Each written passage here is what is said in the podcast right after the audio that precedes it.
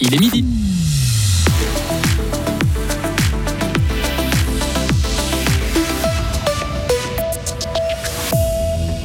C'est à nouveau l'heure de débourser. Les loyers en Suisse vont prendre l'ascenseur.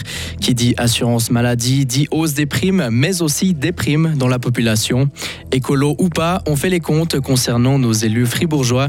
Et enfin, la marche était trop haute pour Olympique qui voit son aventure européenne se stopper. Soleil radieux et température souvent estivale jusqu'en début de semaine prochaine, au moins. Marius Cam, bonjour. Bonjour Greg, bonjour à toutes et à tous. Après les primes de l'assurance maladie, les loyers vont aussi augmenter. Ils suivent la hausse des taux hypothécaires. Ce matin, le Conseil national a rejeté les propositions socialistes de moratoire sur les hausses de loyers. La majorité de centres droits estime qu'il est possible de contrer les hausses de loyers et qu'il ne faut pas décourager les investisseurs. N'est-ce pas logique que quand les taux augmentent, les loyers soient relevés?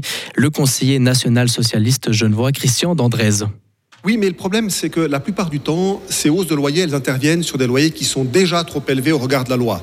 Aujourd'hui, c'est 10 milliards par année de francs que les locataires payent en trop, 10 milliards de francs illicites. On ne va pas rajouter encore des hausses de loyers sur ces sommes et creuser un peu plus encore la tombe des locataires. Je crois que la proposition était assez simple, c'est de dire, pour le moment, on bloque, mais il y a une soupape c'est que si certains propriétaires n'arrivent pas à obtenir les rendements auxquels ils ont droit, il peut en exister. À ce moment-là, ils ont la possibilité de le faire. Résultat du vote, comme d'habitude, on dira il n'y a que la gauche qui soutient ces propositions. C'est un énorme problème, c'est que les immobiliers ont pris le pouvoir au niveau du Parlement fédéral et ce depuis plusieurs années. C'est impossible de dégager des majorités malgré le fait qu'aujourd'hui les loyers, ben, ce sont la principale préoccupation en fait de la population suisse.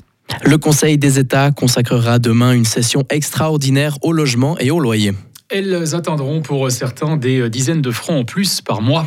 Les primes maladie augmenteront fortement l'année prochaine. Un exemple, si vous habitez en Sarine, que vous êtes chez Philos et que vous ayez une franchise à 300 francs, vous payerez 70 francs de plus. Des hausses qui inquiètent certains observateurs. C'est le cas de Caritas Fribourg. Sa responsable des consultations sociales remarque une certaine fatalité au sein de la population. Anne-Pascale Collot. La réaction, c'est encore ça, mais comment est-ce qu'on va faire? Mais finalement, on voit dans les chiffres qu'il n'y a pas une augmentation du recours à l'aide sociale, alors que je pense que globalement, euh, enfin, notre consultation nous le montre tous les jours, il y a une frange de la population qui pourra avoir euh, des compléments de budget de l'aide sociale, mais qui renonce et finalement baisse les bras, n'a plus la force, euh, visiblement, de recourir à l'aide, de faire ces démarches. Et ça, ça vous inquiète? Oui, parce que ça contribue à une péjoration générale des situations qui seront plus difficiles à rattraper par la suite. S'il y a une, euh, amélioration des revenus, il y a des endettements qu'on n'arrive pas à gérer. C'est aussi, euh, je pense, euh, sur le point de vue de la santé mentale, très très pesant et très inquiétant. Dans le canton de Fribourg, un quart de la population a le droit à un subside. Vu le montant proposé par le Conseil d'État pour l'année prochaine, le cercle des bénéficiaires ne devrait pas pouvoir beaucoup augmenter. Fibre écolo ou non, l'heure est au compte pour les élus fribourgeois. Alors que la législature arrive à son terme, l'Alliance Environnement tire le bilan des parlementaires fédéraux en passant au crible leur vote sous la coupole. Elle a épluché les résultats de 64 scrutins sur l'environnement au Conseil national ces quatre dernières années et 51 au Conseil des États. Focus sur les élus de notre canton. Delphine Bulliard. Sans surprise, les conseillers nationaux de gauche sont ceux qui se sont prononcés presque totalement en faveur de l'environnement. On notera le 100% des votes de la socialiste Ursula Schneider-Schüttel, 98% pour le vert Gerhard André, quasi le même score pour la PS Valérie Piller-Carrard. Au centre, c'est plus nuancé, avec deux tiers de ses votes en faveur de la cause climatique. La sénatrice Isabelle Chassot dépasse les conseillères nationales Marie-France Roth-Paquier, qui a favorisé l'environnement une fois sur deux, deux fois sur cinq pour Christine Bullière-Marbar. À droite, en revanche, la question environnementale ne semble pas toujours trouver un large écho.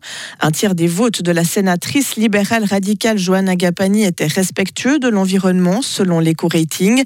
Même proportion pour le conseiller national PLR Jacques Bourgeois le seul de la délégation fribourgeoise à ne pas se représenter le 22 octobre. À noter le député UDC Pierre-André Page qui ferme la marche avec seul 2,3% de ses votes en faveur de politique environnementale, selon le classement des organisations écologistes. Plus de détails sur les votes de chaque parlementaire sur le site ecorating.ch et d'environnement. Il en sera question demain soir lors du débat organisé conjointement par Radio Fribourg et la télé. C'est à suivre en direct dès 19h. Le 12 septembre ne sera pas un jour férié supplémentaire en Suisse. Le Conseil national avait déposé une motion pour célébrer la démocratie et les acquis de l'État introduits le 12 septembre 1848. La motion a été enterrée ce matin par le Conseil des États qui l'a jugée intéressante mais pas nécessaire. En sport, Olympique est déjà de retour en Suisse. Les Fribourgeois ont atterri ce matin vers 9h à l'aéroport de Zurich. Pour rappel, les joueurs de Thibaut Petit ont été éliminés hier soir au deuxième tour qualificatif de la Ligue des Champions par le Legia Varsovie. Les Polonais étaient un adversaire d'un calibre supérieur, comme nous l'explique le joueur fribourgeois Roberto Kovac. Physiquement, tactiquement, ils jouaient bien. Ils avaient des étrangers des, niveaux un peu plus hauts. Et ça jouait bien au basket. Quand même, euh, ils savent jouer. Nous, on a, tout donné. Peut-être. Euh, ouais, j'aime pas les excuses. On n'est pas beaucoup. C'est difficile d'être en l'intensité pendant 40 minutes avec euh, un genre d'équipe comme ça. Le dixième.